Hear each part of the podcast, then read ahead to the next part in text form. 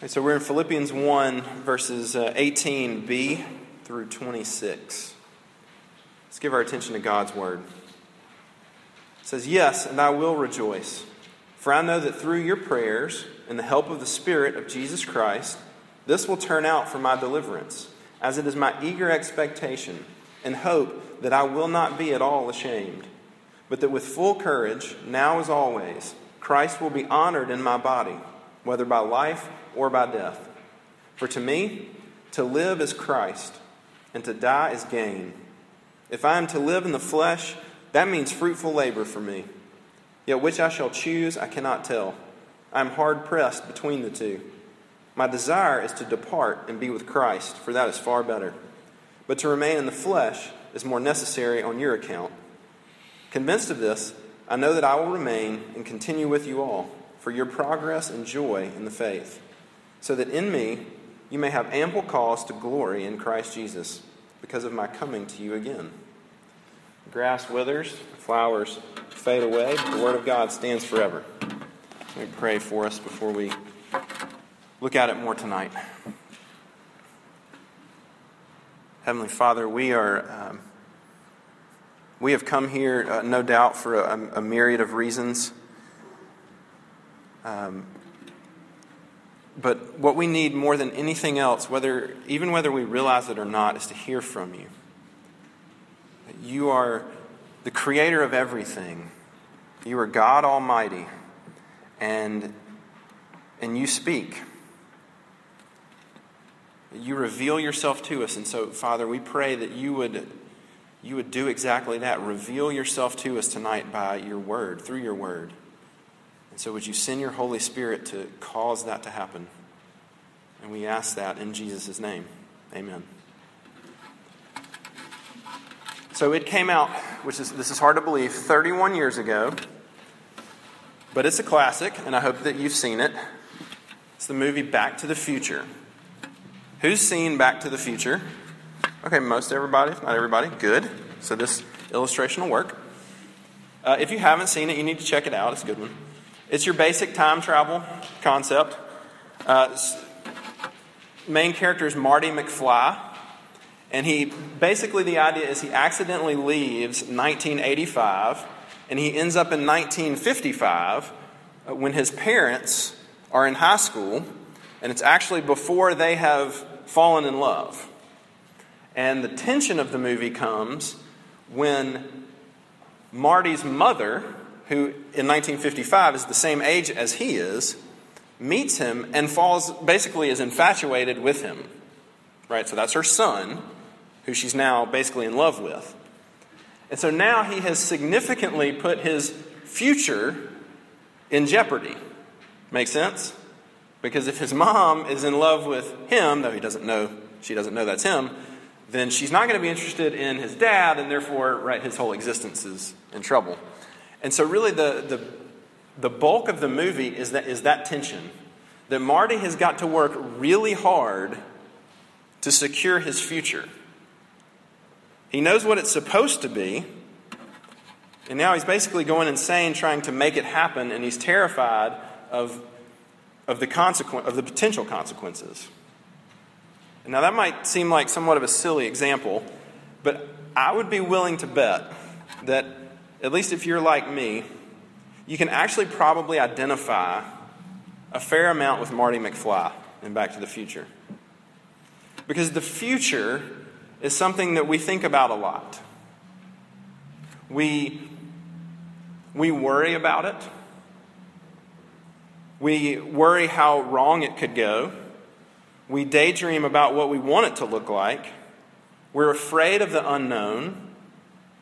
And you probably work really hard to bring about the future that you want. And even if you're not a big worrier, I would be willing to bet that you probably don't find a lot of joy in the thought of the future. And so if that's you, then I think God has something for you here in this passage that he wants you to see. This semester we're studying through Philippians, letter really, by Paul to this church in Philippi, to the Philippians. And it's a letter that's filled with joy. Paul is writing this letter from prison, and he's really the main idea of his letter, I think you could say, is joy. The joy that he has, that he wants to share with the Philippians, that he wants them and us to see. And so this week, or this semester, each week, we're basically looking at the theme of seeing real joy in the midst of real life. And tonight, Paul gives us some real insight into finding true joy in the future and what it holds. So I want to look at that in three ways tonight. We're going to look at three things. First, we're going to look at joy for the uncertain future. Secondly, we'll look at joy in future living. And then thirdly, we'll look at joy in future dying. So first, joy for the uncertain future. But like we said, Paul is writing this from prison, and he's in prison, most likely in Rome, because of preaching the gospel. So that's why he's in jail. And he's basically waiting for the verdict to come down. Are they going to release him and he's going to live? Or is he going to be executed?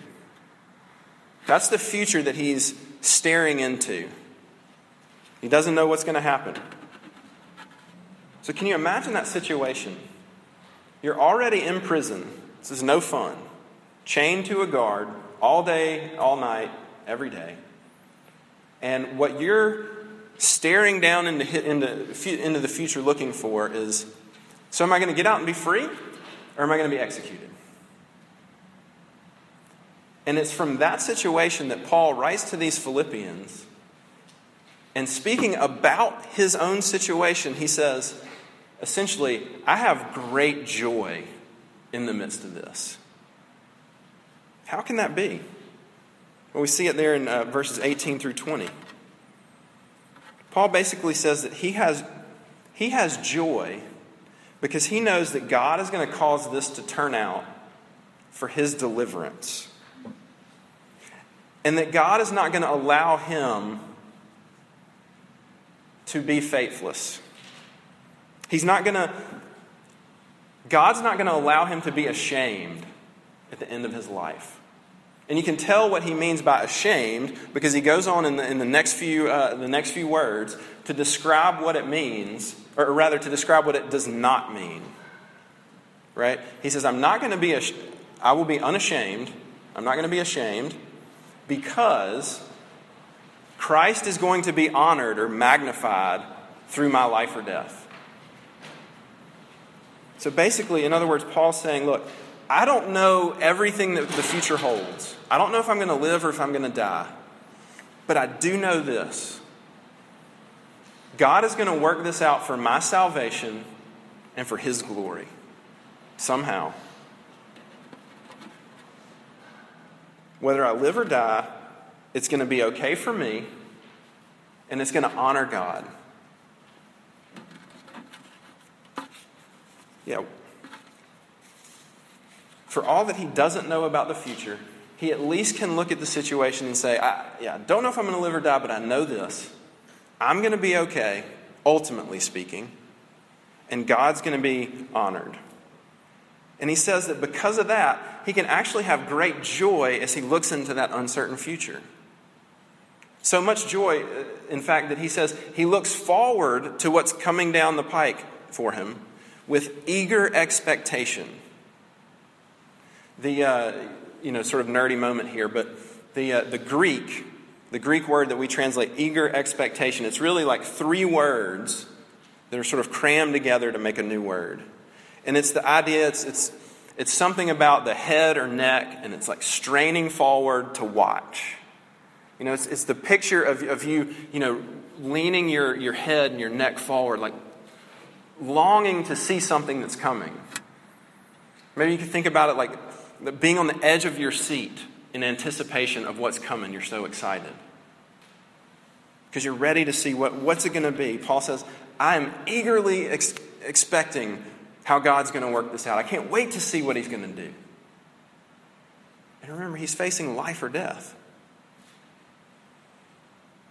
A classmate of mine in seminary, he was from Africa, and he told us this story that had happened This was years before, even when we were in seminary. He said that he was a huge soccer fan, and his country won the World Cup that year. For whatever reason, he didn't get to watch the game, but his friend had videotaped it. Right? This is old school VHS, videotaped the game. And so this is, again, I don't know when it was, but this is before at least any, significant internet, before cell phones, stuff like that. So he didn't know anything about the game except that his team, his country had won. And his friend sent him the tape. And so he got to watch the tape, so he didn't see the highlights on SportsCenter that morning, in other words. All he knows is we win in the end. And he said, I sat there and I watched this game. And in the ups and downs of the game, especially like his team was down, I think fairly significantly at some point, he said, as my gut just started to churn as I'm watching this game, like, oh, we're losing by, 2 or 3 goals. How in the world? He said, I finally had to remind myself, like, wait. We win this game. Like, I know that. And he said, then I could begin to sit and watch this game and actually enjoy it. When I would remind myself, I know how this comes out in the end. I don't know how it plays out, but I'm going to watch it unfold and actually enjoy it because I know how it's going to come out, ultimately speaking. Look, that's not a perfect illustration, of course, but it's a little taste of what you see here. That Paul is saying, because of God's promises, because God promises to see him through to the end, and he promises to use him for good in his kingdom, to ultimately bring honor to himself, that Paul can look into that uncertain future and say, I don't know how it's going to play out, but I know how it comes out in the end. And because ultimately that's good, I can find joy. And you and I can too. Look, that means that, what does it mean for us? Look, if you're a believer, it means that you can actually begin to be relieved of your worry about the future. And not just be relieved of your worry about the future, but actually find some joy in it. Right? It's easy, we said this in the beginning, it's easy to have a lot of anxiety about what the future holds. Right? Talk to one of our seniors if you don't believe me. And we feel a lot of anxiety. We either feel like, it's probably one of two things, and maybe some of both. We either feel like we have to work really hard to control the future, right, to make it come out the way we want it. And so we're just a slave to it. Because it's up to you. If I work hard enough, if I can, bear down enough, it'll come out like I want to. Or you realize you can't control the future and you're just terrified of it and paralyzed by it. And I think what God says here to us really speaks to both.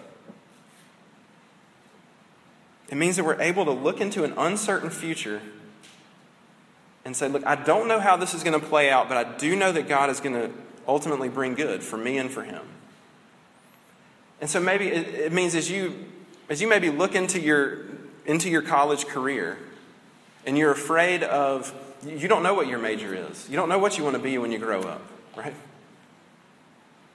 And as that begins to terrify you, right, this truth can come home and help relieve you of that. That God's ultimately going to work it out for good. As you look into the future and you worry, what's it going to look like? What kind of job? Which job should I take? Or am I going to have a job when I graduate? Or if you're worried, I planned on being dating somebody or being engaged by now and I'm not, and you're worried about that. Or maybe you're looking at your situation and you don't know if your parents are going to stay together. And you're looking into that uncertain future. Or maybe you're looking into the future of a diagnosis about your health. And you don't know if you're going to ever get well again or feel right again. And as you look down into the uncertain future, because of what we see here, we can actually begin to have joy. Because you can know, I don't know how that's going to play out, but God's going to use it for good. He's going to see me through to the end, and somehow he's going to use it to his glory. So there's joy in an uncertain future. Secondly, what I want you to see tonight is basically joy in future living. Right, we said Paul doesn't know if he's going to live or die, and so he basically says, look, I don't know if I'm going to live or if I'm going to die, and then in our passage, he basically flips back and forth between talking about the two of those. And he sums it up with his thoughts in verse 21. He says, "For to me, to live is Christ, and to die is gain." So basically, Paul says, look, I don't know if I'm going to live or die, but either way, it's going to be good. And if I live, Jesus. It's basically what he says. Our translation says, to live is Christ. And the Greek literally reads, to live, Christ. It's almost like you could imagine asking Paul, what are you all about? What is life all about to you? And he looks at you and he says, Jesus. And you think, okay, so Paul's been to Sunday school once. He knows the right answer. What do you mean by that? What do you mean, Jesus? It's almost like he would say, look, Jesus is everything to me. Jesus is the person that loves me the most. He's the person that I love the most. What Jesus wants for me is what I want in life. Jesus is the way that I go about doing those things. Jesus is what motivates me to do those things. I see all of life from that perspective. Right? You could imagine maybe it's National Signing Day. You could imagine asking a football coach, right, Division I or FBS, whatever it is, football coach, finish this sentence for me. For you, life is what? Probably wouldn't be too shocking if they said football. Right? Wouldn't be too surprising. Football is probably his life. It's what he does. It's what he thinks about. It's what he wants to do. It shapes his future. It's made him who he is. It's how he sees everything in life. And Paul's saying that for him, as he looks into the future and says, I don't know if I'm going to live or die, but if I live, what does that mean for me? It means Jesus. It means that I will see everything in my life through the lens of Jesus. He knows that he will use him if he lives. He'll use his life to advance his kingdom. You see it in verse 22. He says, look, if I live, it will mean fruitful labor for me. You see that? And then in verse 24 and 25, he says, if he lives, he knows that he'll be working to minister to these Philippians and no doubt other people. Look, the point is this, that Paul looks at the prospect of living more on this earth. And to him, he looks at that through kingdom perspective, through kingdom glasses, if you were with us last week. Right? He puts on his kingdom glasses, and that's how he sees everything about life. That's how he looks into the future of living. And I want you to see this. Look, this is both, it's two things. This is a glorious truth that we embrace, or that we believe, right? That God is going to, if you're a believer and you're alive, God is going to use you in his kingdom. Yes, this is what we talked about last week. If you're like, that sounds familiar. So it's a glorious truth, and it's a call. It's something that we're called to think about everything in our life from a kingdom perspective, if you're a follower of Christ. So as we look to the future and what our lives are going to be all about, what are our lives going to be worth? What you get to see is that you get to be a part of God changing the world. That's what it means for Paul. He says, that's how I see everything. That's what it means for us. So look, here's the application. Whatever it is you're called to do, wherever you're heading in life, you get to see the joy of understanding that in light of the kingdom. I'll give you an example from my life. Maybe this won't be helpful, but it'll be good for me. example from my life, as I thought about this, for me, right, one of the things that I'm called to be now is a dad. We've got three kids, and as I'm called, as I think about the future, looking into the future of, all right, so I'm going to be a dad. That's a huge aspect of my life. And as I look into the future and what does this hold, I get to think about this. I get to, and I'm called to, think about this from a kingdom perspective. And so it really changes everything about how I think about heading into this and continuing down this adventure of parenthood. Right? It changes how I think about having kids, just about what I'm doing with them, right?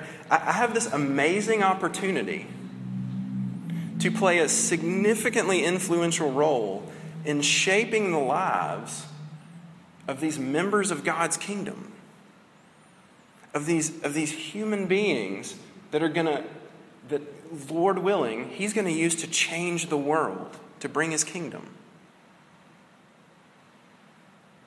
It changes what I want for them, right? What do we typically want for our kids, right? I think if we default to thinking about it, you want your kids to be normal. You want your kids to be, you can laugh. I want mine to be normal. I'm sorry. You want your kids to be normal, well-adjusted, capable, successful, not to embarrass you, right? Don't do bad stuff so that it, hurts you and embarrasses us. And that's kind of it, right? Like I just want to kind of keep the train on the tracks and I want them okay. But if I look at that from a kingdom perspective, those things actually are really just superficial. Now they're good. Those are good things in and of themselves, sure. But from God's perspective, that's not enough. Those things will not save them. Those things won't amount to much. But if I look into the future from a kingdom perspective, what do I want for them? I want them to find life. And the only way they're going to find life is in Jesus. So it changes what I want for them. And it changes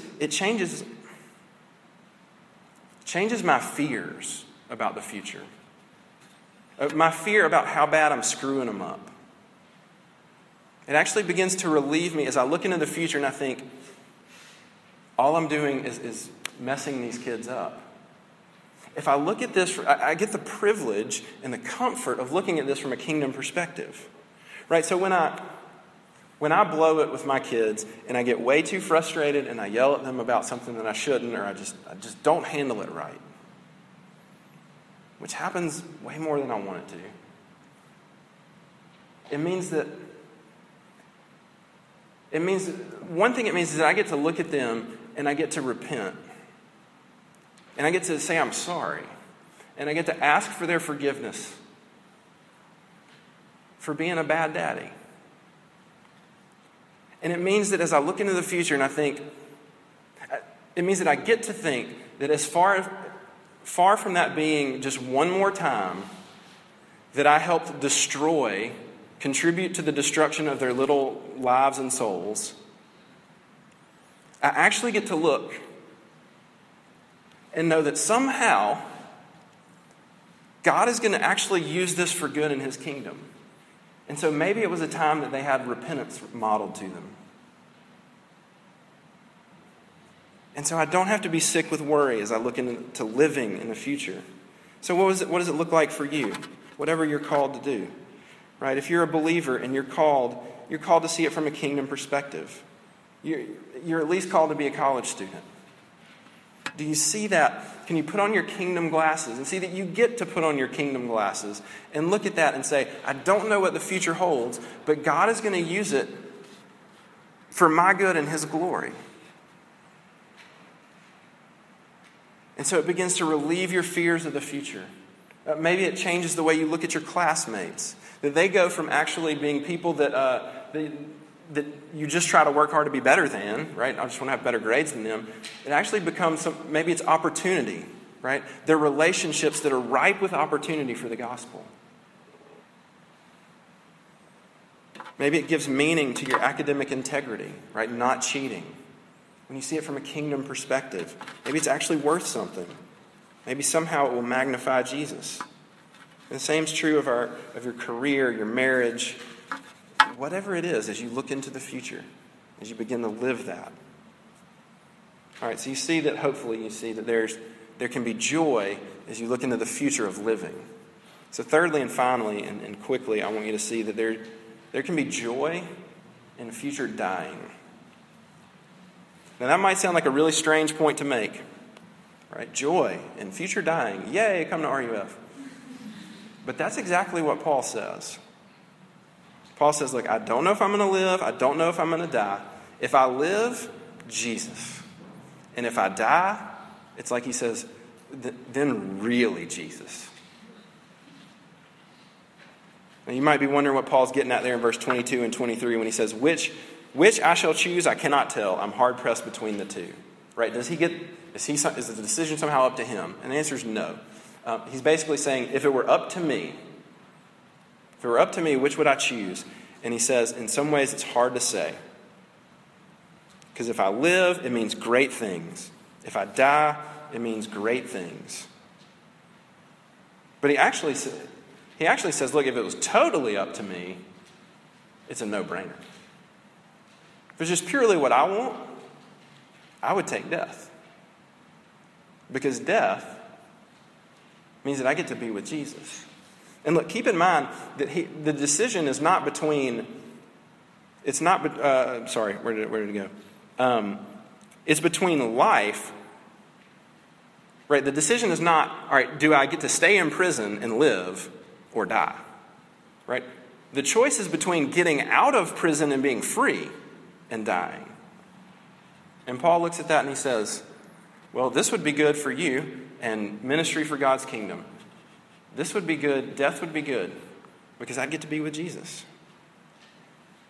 Now, why does he say that? There's two reasons real quick. And the first one's sort of implicit from verse 20. Paul knows that it would be good. Part of the reason his death would be good would be because of his certain circumstance. Basically, he would die a martyr. Right? He's in prison for the gospel, and his death would display Jesus to the world. He would mirror Christ's death in a sense. It would be a testimony to the truth of the gospel, that he believed it so sincerely, that the gospel's so real that he's willing to die. But the second reason, which we're going to focus on for just a second, is in verse 23. He says, my desire is to depart and be with Christ, for that is far better. Look, Paul knows that when he dies, and look, keep in mind that a lot of the time when Paul talks about death, he says fall asleep in a lot of his other letters and whatnot. But when he says, if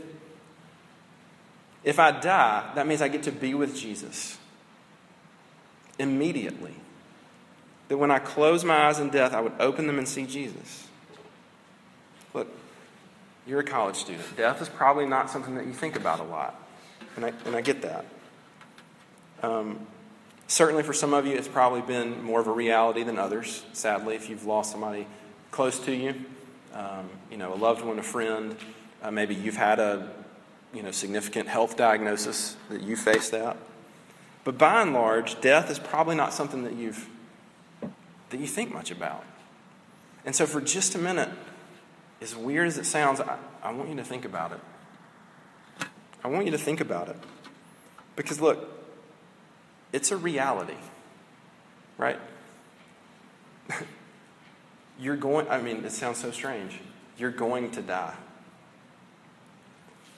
There's no chance you don't. Outside of Jesus coming back, there's no chance that any one of us in this room doesn't die. A campus minister friend of mine several years ago, he had a girl in his group pass away, died. I can't remember the circumstance. But he told some of us, he said, it reminded me that a part of my job, as strange as it sounds, is to prepare college students to die. And that really struck me, because that's not something that I think about much, and it's probably not something that you think about much. So look, I don't know how that lands with you, but I want you to think for just a second about the reality that you're going to die. And I want you to see that as scary as that might be, and look, death is unknown and it is scary, that Paul says that you can find real joy even in the face of death. Because death means going from this life to being with Jesus. And so therefore we don't have to fear it. It's not something that we have to be afraid of. Right? It doesn't have to control us. Now look, I think it's important to say, just to be clear, that the Bible is very clear that our lives are not our own to take. Okay? Lest you misunderstand if you're, and hear me that way, that death might be my opportunity and I'm going to take it, right? That's not what we're saying. Scripture doesn't allow that. But it means that you get death. Death means that you get to be with Jesus. That it's all better. Right? I thought about like being engaged. Being engaged is awesome. We have some engaged people here, or at least one. Being engaged is great.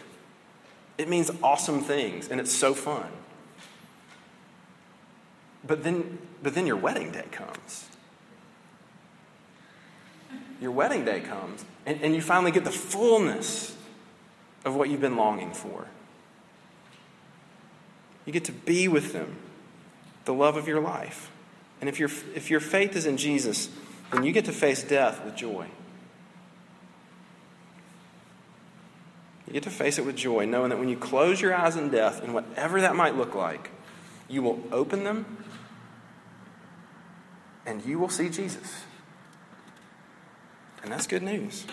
Let me end with this thought. How can you know that that's true? How can you know that you can face an uncertain future, or that you can face life, or that you can even face death with joy? How can you know that you won't be ashamed in the end? And the answer, because I've been to Sunday school once, is Jesus. But what I want you to see is there's another passage in the New Testament that talks about, that puts joy, the concept of joy, and the concept of being ashamed in very close proximity. Kind of like ours here in Philippians. Hebrews 12:2, it says this. Kind of picks up in the middle and says, looking to Jesus, the founder and perfecter of our faith, who for the joy that was set before him endured the cross, despising the shame, and is seated at the right hand of God, at the right hand of the throne of God. So did you catch that? It says that Jesus went to the cross and he experienced real shame, like no one else has ever experienced it. And he hated it. He despised the shame. But he endured it. He took it on himself. And it's actually our shame. And the reason, why did he do that? Well, the passage tells us because there was something that made it worth it. There was something that brought him such joy that he was willing to endure all that hateful shame. And what was that joy? That joy is you. The joy, what made Jesus look at the cross and say, yes, I'll do that, it's worth it, is getting to be with you. So much so that he would take on all your shame and bear it because he loves you. And so look, if you're a believer, then I want you to hear that again. And I want you to rejoice. And if you're not a believer, then I want you to hear it. I want you to hear that Jesus offers himself to you right now. And you can take it. You can take him for free. I hope you take it. Let me pray for us. Heavenly Father, thank you for the truth that you are everything.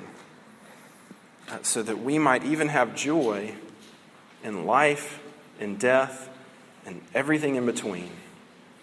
because you're good and you bring salvation. Father, we pray that you would help us to understand that, help us to live that and be that. And we ask it in Jesus' name. Amen.